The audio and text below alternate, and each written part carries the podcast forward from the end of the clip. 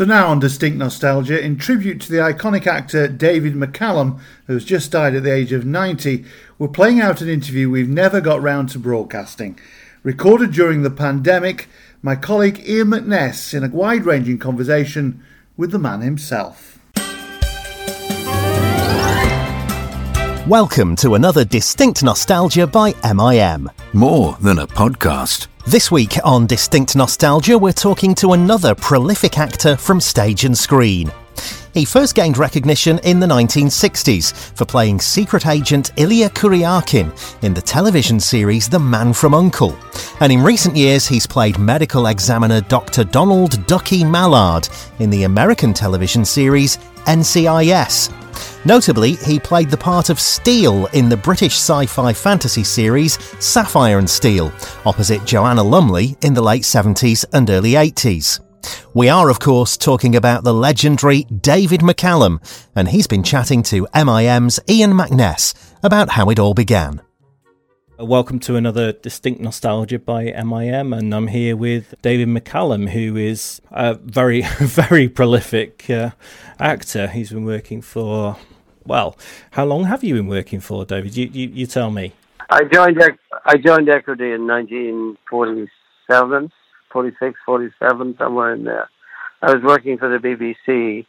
Um, I was born in 1933, so I, well, I'd be 13, 14, something around there. And um, my father at that time was working for the BBC with quite a lot. He was a, a violinist and um, concertmaster of the London Philharmonic. I mean, he was prominent, but he also was very friendly with a man called Laidman Browne. And Laidman Browne was one of those voices that you heard on the radio in, in where you are um, constantly. And I met Laidman Browne and he very graciously uh, asked me to join the BBC Repertory Company to do sort of children's voices. And mm. at hmm. that point, I joined Equity, and I have the radio times of where the gods, who the gods love, die young, or is it whom the gods love? Anyway, yeah. um, and I played one of the princes in the tower being uh, eliminated by the, the regal authority. Yeah, and that's um, and you've uh, you've done you've done quite a lot of voice work since then, haven't you? You've you've done some stuff um, quite recently. Uh, yeah, well, you know, yeah, well, uh, you know, when I, I wrote a book a couple of years ago called Once a Crooked Man, and one of the pleasures was to sit and record the entire book, which is available on audio. Um, and the interesting thing was, as the recording was going along, if I made a mistake early on, the recording engineer, he said, "Don't worry about that. I, you wrote it, so you can make mistakes." And I said, "No, we're going to get it right." well, no, and, you want to get. I've done, done, I've done commercials and uh, you know voiceovers for.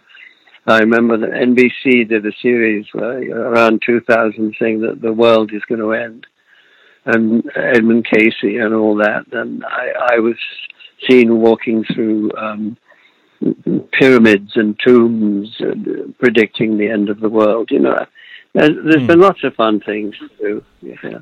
Yeah, and you, you did some. You, you, played Alfred in Batman in, in a couple of the animated Batman films, didn't you? Yeah, they they still call me from Warner Brothers, and I go over and, and do the odd voice. Um, yeah. even Wonder Woman, I think I did. Yes, yes, point. yes, yes. I, that that that this sort of all I think Bruce Timm is still involved with all that, isn't he?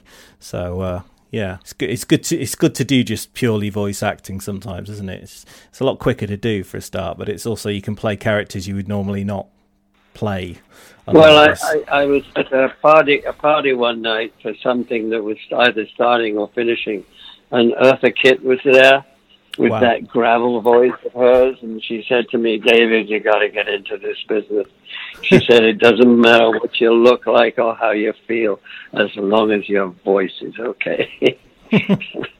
Yeah. It's true. I mean, uh, it's like newscasters doing the news. They don't have to have any trousers on.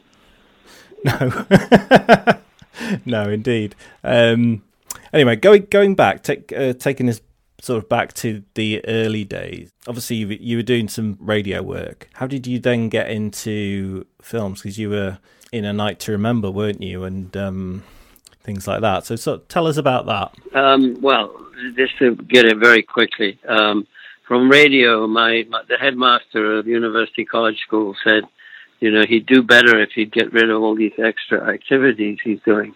But I was enjoying those extra activities, so I, I quit school when I was 15 slash 16, when I matric- matriculated, as they called it back then, um, and that allowed me the freedom to do what I wanted to do. I had studied the oboe with Leonard Brain um, mm. for some time, so I was playing the oboe. My father wanted me to go to Paris and study at the Conservatoire, and I decided, no, I want to go on stage. Um, I'd already done some amateur theatrical productions, and you know, you you do these things, and people stand up and applaud, and you feel great. And I thought, this is really my home. This is what I want to do. And I was probably around 10 or 11 years old when I realized that, that I was going to spend the rest of my life in the theater at that point. Um, from that, um, what happened? Um, when I left school, I went to the, uh, audition for the Royal Academy of Dramatic Art, got in, um, and so I only lasted just over a year and a half, and then I left. I graduated, as they called it, um, and I went to work in rep- in repertory, and uh, I was with the Chesterfield Civic Theatre for over a year. I was at the Oxford Playhouse. I was at the I also played in Cambridge. You know, I've been to Oxford and Cambridge, which is sort of rather clever of me. Um, hmm. uh, there were various other places, Frinton on Sea and such, and the Huddersfield, you know, all these wonderful old repertory companies, which I don't think exist anymore. So that was a great training, but I also realized that as a, a young man at that time in in what was happening in, in Britain with the end of the war in 44, 45, um, there were a great many people coming out and acting, you know, was a pretty flooded profession. So I became a stage manager. I apprenticed myself to an electrician. I learned that as much of that trade as I needed. I was also from at school. I was a wonderful carpenter. I've always loved wood and doing things, and so I was a stage manager. So when I applied to repertories, I'd go in as stage manager, stage director, or electrician, and then play parts and then the parts one by one took over. And the, the culmination of that was at the Oxford Rep with Peter Ward. P- Peter, we, we closed the Playhouse with an outrageous performance of Treasure Island. And then I did my national service for two years. And when I came back, I was going to go to the Leatherhead Theatre. Um, I was promised a job by Hazel Vincent Wallace, which turned out to be a joke, which was somewhat upsetting, but I basically at that point dropped being a stage manager, electrician, and became an actor. And that led to going under contract at the Rank organization with a film called, um, what's it called? The Secret Place with Belinda Lee uh, and uh, Clive Donner directed. And, and then it, it sort of began from there. I did a lot of film and television which excluded me from the London stage. I felt because you know the the world back then was divided into the world of the theatre and the world, the electronic world of film and television. Um, but I did many, many productions of enormous plays live on television with four cameras. And that is an education unto itself there were some actors who, who couldn't do it. They they just found the nerves to just to be in front of the whole country live and doing your part it, with so many people watching was a little devastating for some. And from then, um, that went through. I started doing movie pictures, uh, um, and then I did a film for John Huston in Europe with Montgomery Clift called Freud which is a funny old classic in itself because Monty was so wonderful. And working with Monty and, and, and John Huston is an entire podcast unto itself. yes. But uh, at the end of that, I got myself. John got me his agent in in California, Paul Kohner, and when the uh, they were casting the apostles for the greatest story ever told. They, Paul told me they were casting apostles. I said, I don't want to be apostle, but I'll play Judas. And in a way, it was said partly in jest. It must have been. But I was whisked off. I wasn't needed on the was, we were doing the greatest. By then, I was doing the Great Escape. Um, and during the Great Escape, they didn't need me for a couple of weeks.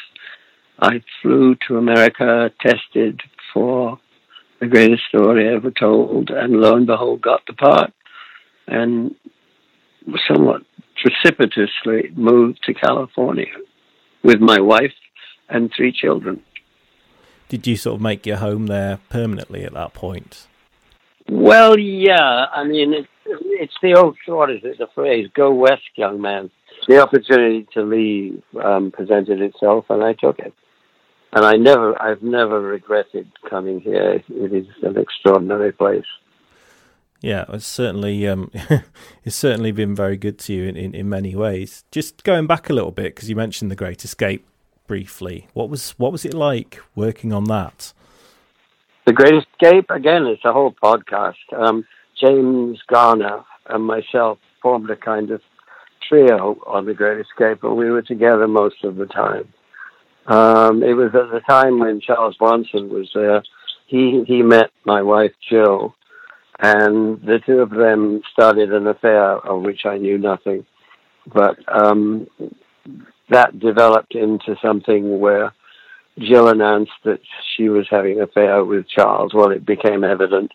And uh, she wanted us to basically stay married to me, but live with Charles. And that, of course, ended quite rapidly. Um, I also at that time had done a photo shoot.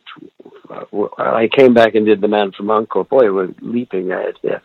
um, during that time, I met Catherine, and we've now been together for 55 years and been married for 53 of them. So that again was a transition period in my life. When you say this country's been very good to me, you know, this is a place where if you take opportunities – and seize them, you can succeed. We we sort of touched on the man from Uncle, so uh, I suppose that's the next good place to go. Um, so how how did you get how did you get the part of Ilya Kuryakin in The Man from Uncle? Well, during the time when Charles was having the affair with Jill, and I was not at that point aware of it, Charles actually was one of my closest friends. Um, clearly, because uh, we were all together as a group. And he uh, took me one day to the commissary at MGM and introduced me to Sam Rolfe, who created The Man from Uncle, who introduced me, I think, again to to, to um, Norman Felton. And Norman had seen quite a bit of my work um, in Britain before I went to America. Um, so he was aware of my work. And uh, I was then went back home, and the next morning I was offered three things: a series on Alexander the Great, which I thought was a dreadful idea, um, a, a series playing a young Judas Iscariot, which was typical Hollywood thinking, but I didn't think it was a very good idea. And the other was this thing called Solo, in which I play, would play a Russian agent. Right. Um, so it's still called Solo like, at that point. Well, that's what the book was called. What the whole thing was called. It was then, you know, Sam I think knew um, Ian Fleming with all the Bond books, and it, it so happened that there is a character I think in one of the Bond books called Solo. So that conflict eliminated that, which then produced The Man from Uncle. I have heard it, and this could be apocryphal, that um, when the series was, the idea of the series began, they thought about merchandising. And, you know, you can have a gun, a lunch pail, um, a badge, a radio, you know, or all the bits and pieces that went on the gun. And then said, oh, well, how can we construct something around all this merchandising? And that's when they said, well, we need secret agents. Going through a Cold War, why don't we have a Russian and American working together? It, it all evolved out of that. Um, in the first episode, I think I had two or three lines, and the only thing in the script about Ilya was he had a collection of jazz records under his belt, under his bed. But then as the scripts progressed, every single time there was a specific put into a script by a writer, we took it out, or else I took it out, or else um, we made some sort of poetic reference, um, quoting Shakespeare or Keats or Shelley. And so there was this wonderful enigmatic element which grew about Ilya Kuryakin because it allowed everybody to have their own image of Ilya. Because basically, none of the stories ever told you anything. And that, in a way, became the success of that character. I, I mean, he was also blonde and young and debonair, shall we Yes. say. Very attractive And, man. uh, when I, yes. I look back, he was an attractive fellow back then. Yeah. I'm now three years off 90, and I can look back on that with great pleasure. I was uh, I was watching some clips actually um, online, and yeah, it's yeah, you you can see the attraction. I mean, there was there was always the sort of joke that um, Napoleon Solo always got the women, but there was some there was an aloofness about Ilya, wasn't there? Who that uh, women went for as well. So I suppose there was always a little bit of a there was always a bit of a who, who's who's gonna who's gonna get the girl sort of thing. Yeah, Well, exactly, because nobody knew. That that was my whole point. And you you make assume that he was aloof. You know, that's you, because I didn't. The, none of the scripts or anything I did would suggest that. But everybody had their own idea of Ilya, hmm. And uh, it worked. It worked. yeah. And then, of course, the famous black sweater, the black Yes. polo neck, Yes, he which got became iconic. Yeah, yeah. I mean, obviously the character. I, I think the whole series got more playful as it went along, didn't it? Obviously, I mean, it started in black and white It didn't it, did. when you first started doing it. Yeah. Well, then, of course, towards the end, you know, it's a satire. Hmm. And so anytime you satire a satire, it falls flat on its face.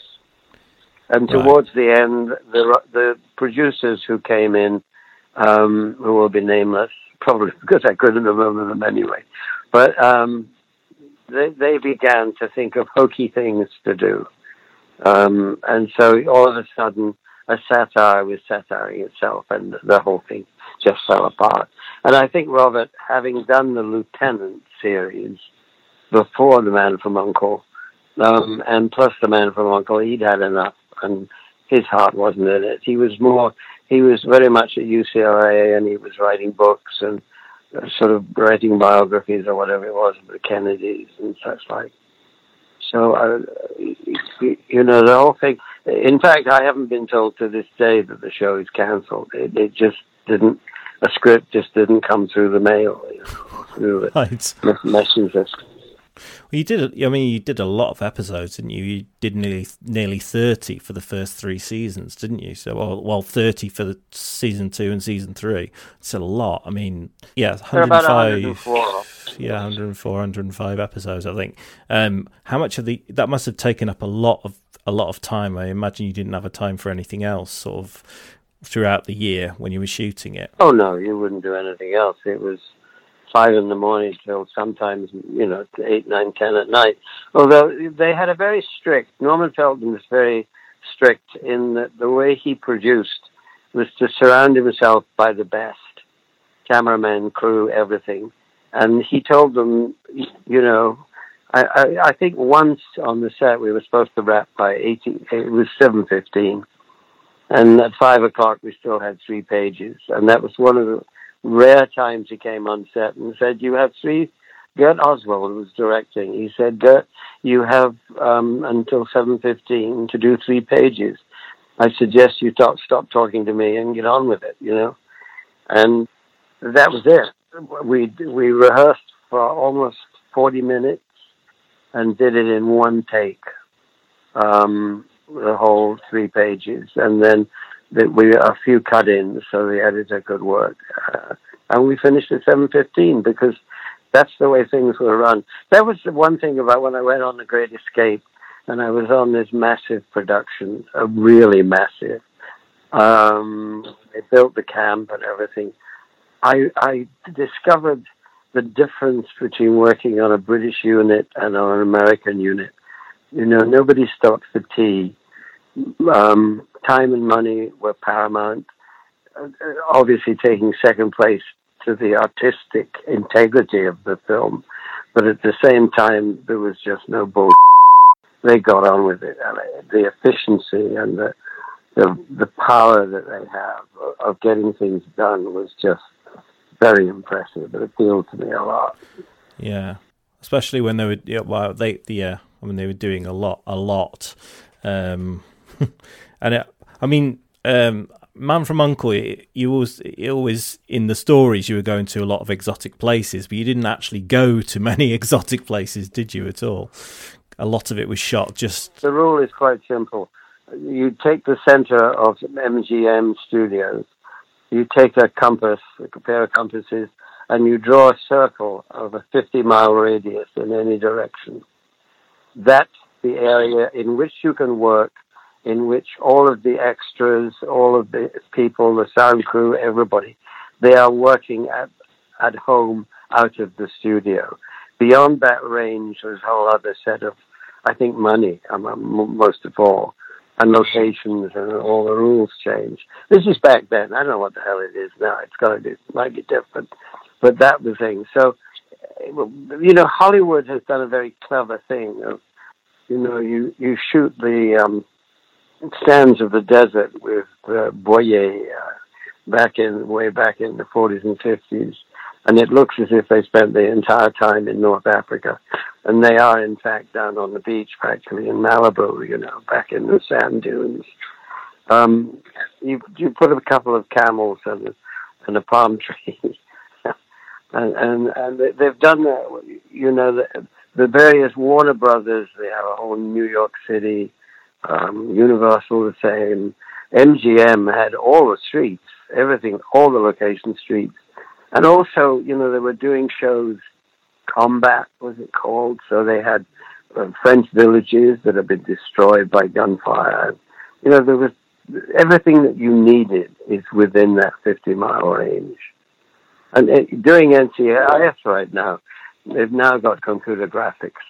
And I remember one day I came in and Air Force One um, was what we were working on. It was Yankee White. I think it was the first show we did. But there was a shot down between the buildings of the studio, and at the far end, where there's right now, there's a wall. The wall had gone, and there was Yankee White Park, sitting right there at the end of the road. I mean, you have a, a they can put an entire airplane in I, I did a show up Point with Amy um, when I was wearing a big rubber apron taking bodies out of oil drums. And there's a very high shot of the whole thing. And to my right, in the water, were four submarines. Well, when we shot up there, there were no submarines. You know, they can do things magic. Well, they did. I mean, back back in well, on Man from Uncle, there was a lot of uh, back projection as well, wasn't there? I mean, so there was a lot of sort of yeah. stuff which at the time looked great, and and you well, know, some of it, some of it, yeah, yeah. And then they came out with this division, and I remember up at um, I think at Pinewood they had the, all the VistaVision stages. I don't know what that was, but that was a whole process that came and went quite quickly. And then, of course, CinemaScope. I mean, the whole change of lenses in films and everything, the widescreen. Um, if you go back to the original black and white movies like Whiskey Galore, you know, it's a square screen. It's wonderful. Mm. But yeah. so different. I think the only thing that's really changed about the movie business is the technical side of the camera and sound. Nothing else has changed. You know, they yeah. still make the same mistakes. Do you ever get the feeling life is getting busier and busier? Who really wants the hassle of doing the laundry anymore? And in these strange times when many of us are working from home, who wants the washing machine droning on night and day? If you're in the Northwest, there's a quality, economical, and easy solution. You need Atlas. Tailoring, alterations, duvet and bedding, dry cleaning, wedding and children's dress repairs, and suits too. Suit you? Atlas support both domestic and commercial customers. And when it comes to washing your clothes, they'll even fold them for you. Far from laundrettes being a thing of the past, Atlas is the future. Atlas on Wilmslow Road, Rusholme, next to the Shell Garage and Mile Hall. Call 0161 256 4545. As well as amazing interviews just like the one you're listening to now, the Distinct Nostalgia podcast is also home to an epic radio quiz. Oh, I've never heard of it. Where listeners just like you go head to head on their favourite TV shows and films and put their general knowledge to the test. There's a bonus point if you can sing the theme tune, but I know you're not going to, are you? Skippy, Skippy, Skippy the bush kangaroo is all I can remember now. Yeah, well, that yeah, that earns you a point. Yeah, I'll go for that. A brand new season of the Distinct Nostalgia Mind of the Month quiz is almost here, and it needs you. Prisoner cell block. Cell block B. Prisoner cell block H.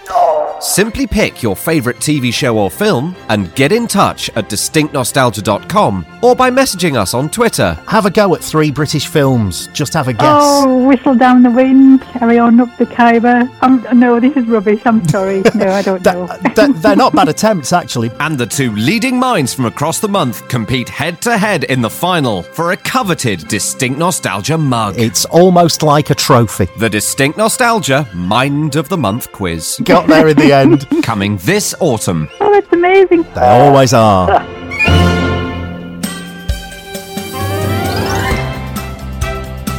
So what was what was it like working with Robert Vaughan then? Just staying on Man from Uncle for a minute. He was a dear, close, and wonderful friend with a totally separate lifestyle. We, I think we had dinner together once or twice. Um, he also had a health food restaurant that he took me to, and I was quite sick afterwards. We we didn't really we didn't really we had such different lifestyles that we didn't really meet socially. We would meet on the set. He was also, as I say, very studious and working on his thesis and this and writing books. And so, to a great extent, um, the choreography of the scenes and how we moved, he would leave a lot of it up to me. Uh, he would have a tremendous input, but it would be very pointed and, you know, to the point. I was much looser and and wilder in those days.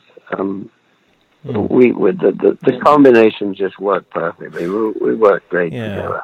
I think I think you can see that when you when you watch it, you can see um, the on-screen chemistry, and, and it's not you know you can fake that to a certain extent, but it's just you, you're just a, a wonderful double act. No, I think no, that's no, what what I've sort of come you across.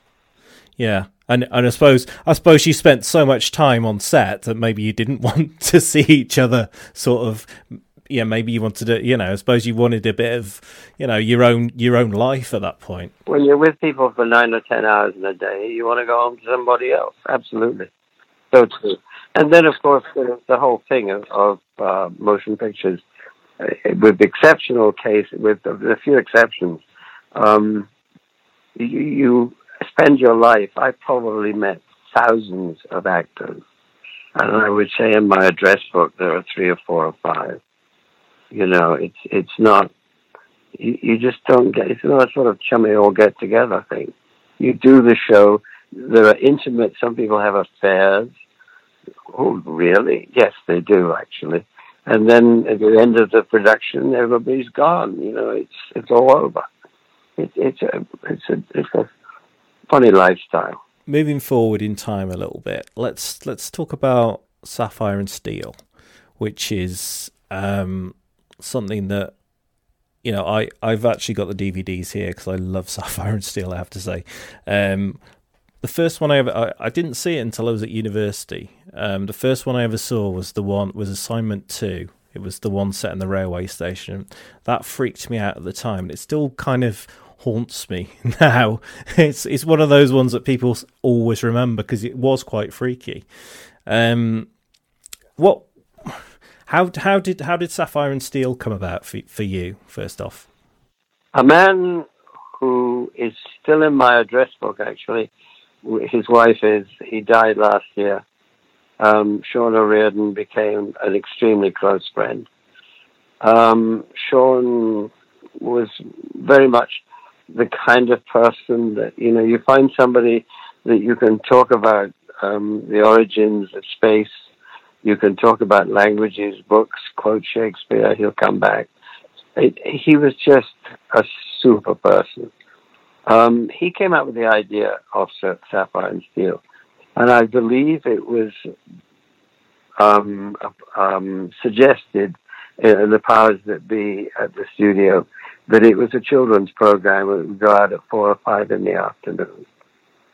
Um, Peter Hammond, who much is very much is the writer, and also with, with Shaun created the whole thing. Um, th- they wrote it, and I I heard a story that someone said to Shaun, if you could pick any two people to play Sapphire and to play Steel, who would they be? And so he said Jo Lumley and David Callum. and said, well, why don't we call them? and Joe and I both received the scripts. I think she got them first. And she read it. And then I heard that she was very interested. And I read it. And, you know, if you read a Sapphire and Steel script, you're going to do it, right? It, it's not something that comes in the door every day. And so we both agreed to do it. At which point it was switched from four to five, you know, to more into the evening and um, to a more um, a little larger. It was shot with we rehearsed, you know, for a week or so, and then we went into a studio with four lumbering the big old cameras. It was shot on Ampex tape, which, if you remember, was like four, is is four inches wide, wow. and it couldn't be edited. We didn't know how to edit it back then, and so you had to figure out as a producer director from the booth when you cut from close up to long shot to this to that and do the entire editing as you shot the film. Right. So I there was no that. going back. That that's how and Steel was done. Four cameras, yeah. boom, boom. You, you can do two takes, you know. I mean, there's no audience. you know. Not a lot of people hanging about watching, but, but that's how it was done, which is yeah. so laborious and labour intensive on the part of the actors. The railway station is my favourite too. But the next time you look at it, when we were on the platform and you look down to the, on the railway line and look from right to left, you know, the buffer was there. It was the end of the line. But if you look to the left, it was just black. And I said, that's not right. And so I went away and I found myself a six foot square piece of white card and I cut an arc in the whole top of it. And I took some safety pins, big ones, and I went down against the black drapes at the end, uh, you know, down from the platform, and I pinned it on. So when you stood on the platform, no matter what, you could see the other end of the tunnel. nice. I was so not... I was so proud of that piece of cardboard. I'm gonna every, every everyone needs to look out for that. I'm certainly going to look out for that next time I watch it. But That's um... David McCallum's David McCallum's tunnel end, hopping back to my days, my days as a prop man. Yeah. Yeah, maybe that can be your, your the sequel biography or something.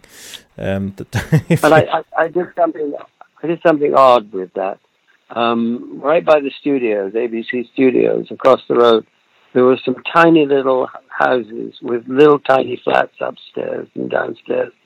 And I took one of those, a one bedroom, modern, nothing. I mean, it was just, it had a stove.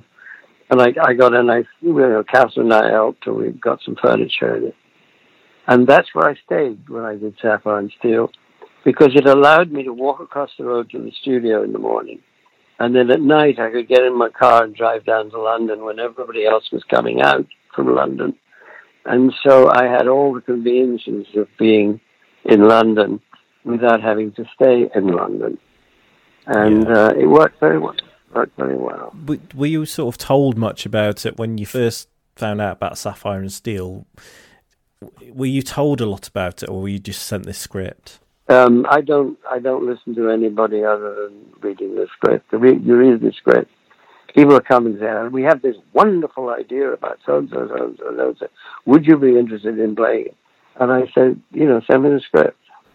Yeah, Well, actually, it's not written yet. Well, I said, "When you've read it, yeah, yeah. Perhaps, perhaps you And should do that nothing ever- first. Yeah, yeah, nothing ever comes. because it. Yeah. So, so you re- you're reading the script. I mean, what what were you what were you thinking? Were you just thinking what what is th- what Well- is this? I'm, I'm intrigued, but what is this? Anthony Hopkins was asked uh, how did he prepare for a script, and he had this wonderful answer. He said, "Well, you know, I've been doing this business for quite a long time." He said, "My terrible Welsh accent," but uh, he said, "I, you know, I read the script and I learn the lines and I go along and I do them the best I can, and then I go home." he just that's how we, you know, as you get older, this is how you do these things Yeah, you put in a tremendous amount of work learning the script, going into the depths of the character as you absorb the words. And then, of course, once you have every part of that script in your brain, you now meet up with the other actors. You don't have a damn piece of paper in your hand. Well, you do if you need it, but for, other things. But you can now listen to the people who are talking to you and react to those people, knowing the words ahead of time. Mm. Out of that comes everything that the the writer uh, uh, um, has put in, which is then added to by a good director who whispers things in your ear and says, you know, when I played the Emperor in Amadeus on Broadway, I can't remember where we were. Oh, we were in, uh, we went to Hollywood. We opened at the Ahmanson in Hollywood. But Peter Hall, Peter Hall said, he only said one, to, one thing to me the entire time. He, he came up very quietly said, he said, don't be modest, David. And I suddenly realized what he meant. Don't be modest. And what he meant by that, you know, when you play an emperor and you're having a conversation with somebody, you don't walk over to that person. That person walks to you. You know, it, it, an attitude, modesty goes, goes out completely. You don't do anything of the social graces. Hmm. But just that one little comment, don't be modest, David, changed the entire performance. So hmm. you, you have the script, you have what the writer intends, and then you have what you bring to it, and then you have that fine tuning by a good director. Hmm. And that's basically what you do. It, it, there's nothing, n- nothing incredibly profound about it all. Um, uh, No, there are certain people that Daniel Day Lewis, I think, carries it to an extreme, which uh, is the exception that proves the whole thing. I mean, uh, yeah. anyway. but it was yeah but i was sort of thinking about that i mean obviously we we as the audience weren't given very much at all in terms of sapphire steel and f- they just turn up out in the, in the episode one they just turn up and basically we know they're agents who are trying to stop time breaking out because time is some kind of male- malevolent force and it's always trying to break out and wreak havoc and then you come along and try and stop it and that's all we sort of that's all we know and that your elements But- as well Oh, what i mean did you ever know more than that or did you just well, I do now. yeah because this is very interesting. I hadn't thought of this until this moment. Sapphire is still very interesting because it deals with time and space.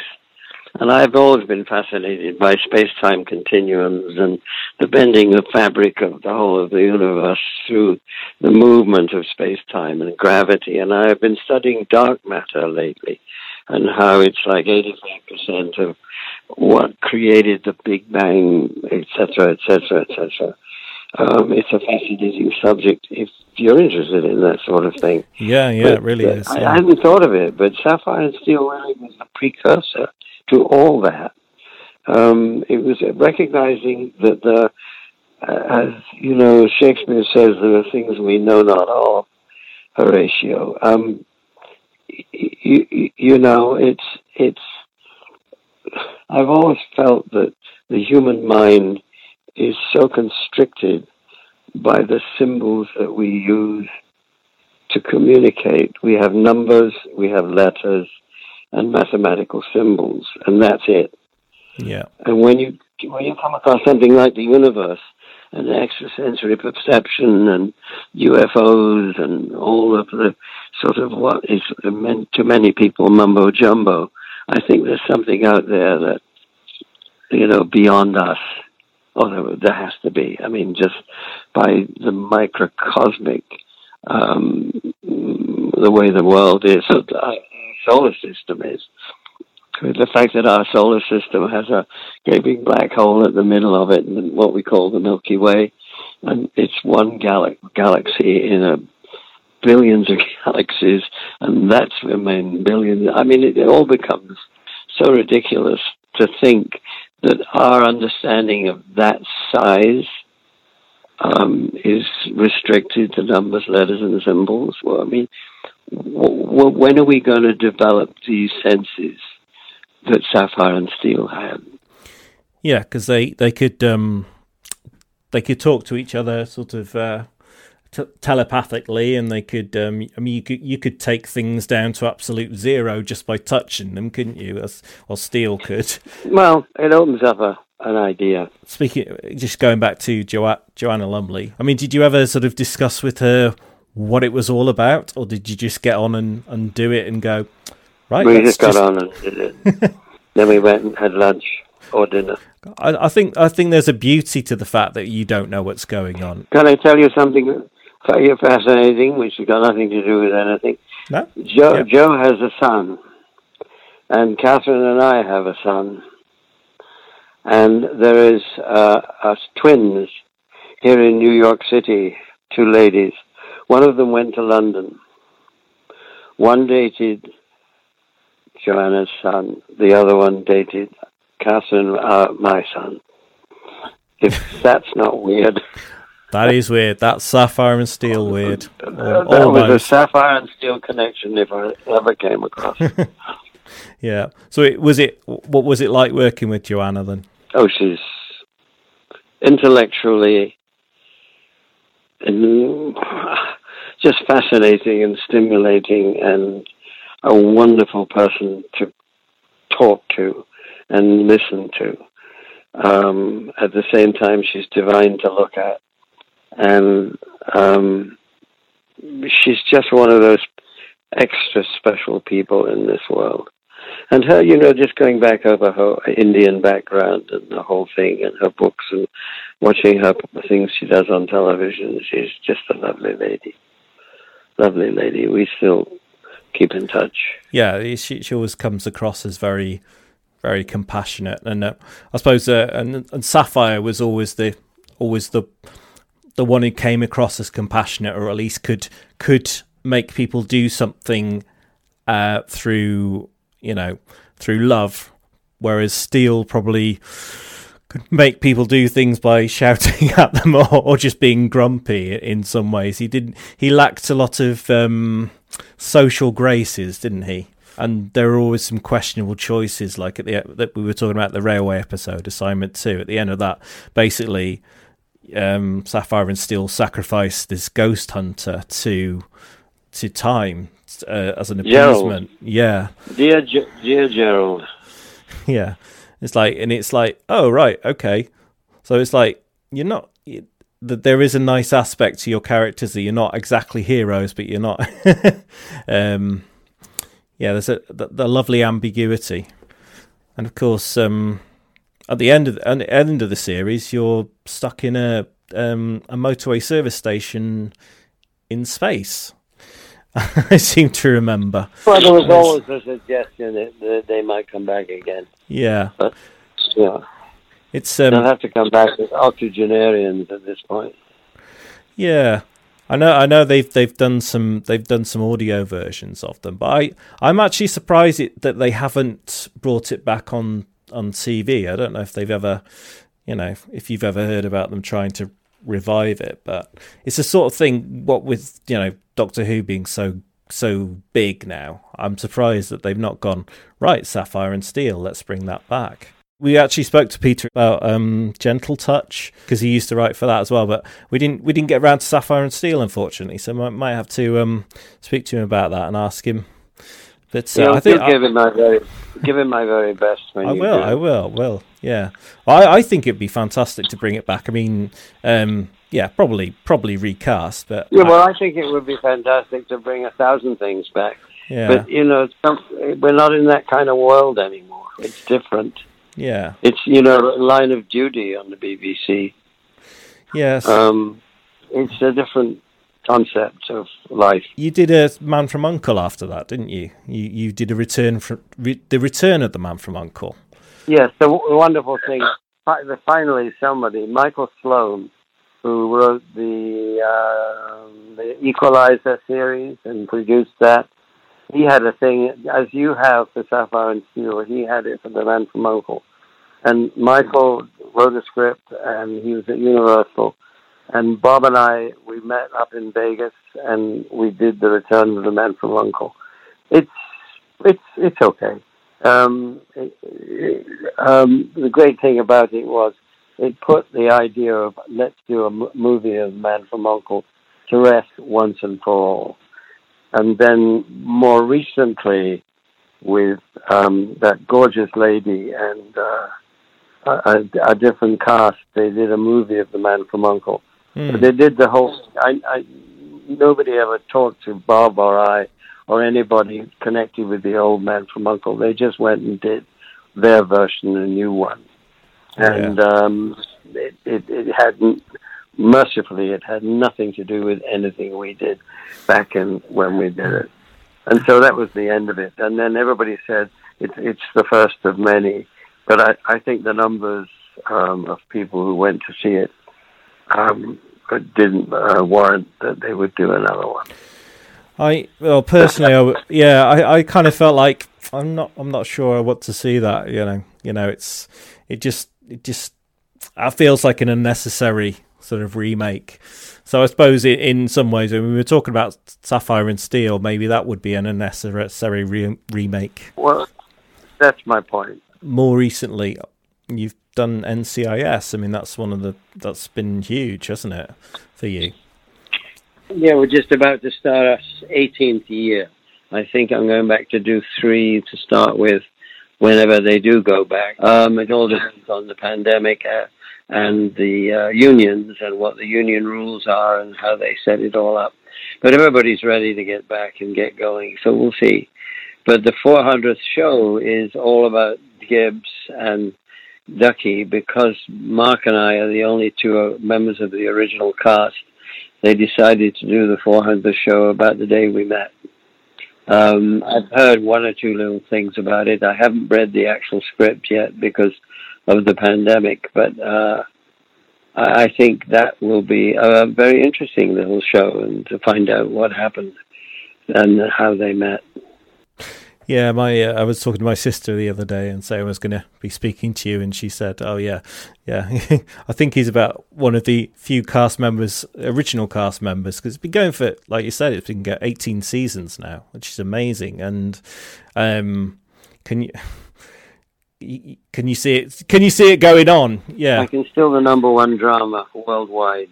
doesn't look like they're going to. They're not going to stop making it anytime soon. Then, and they should. Yeah. Well, it's a it's a tribute to the writing. Yeah. I was going to ask you about Diana Rigg because you worked with Diana Rigg. We're going back in time again. You worked with Diana Rigg at one point, didn't you? Um, Yes, but at the same time, I got to conduct the BBC Symphony Orchestra, which is the thing I remember the most about all that.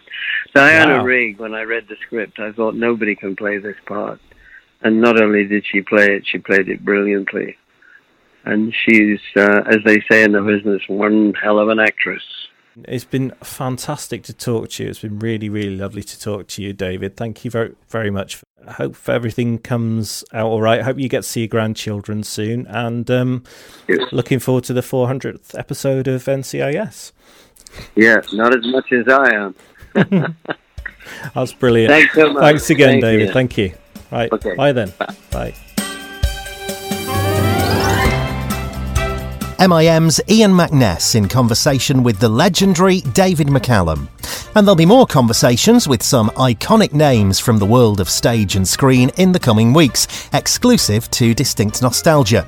Just remember to subscribe in your favourite podcasting app and follow us on Twitter to be notified when the next programme becomes available. Distinct nostalgia. More than a podcast. Bye for now.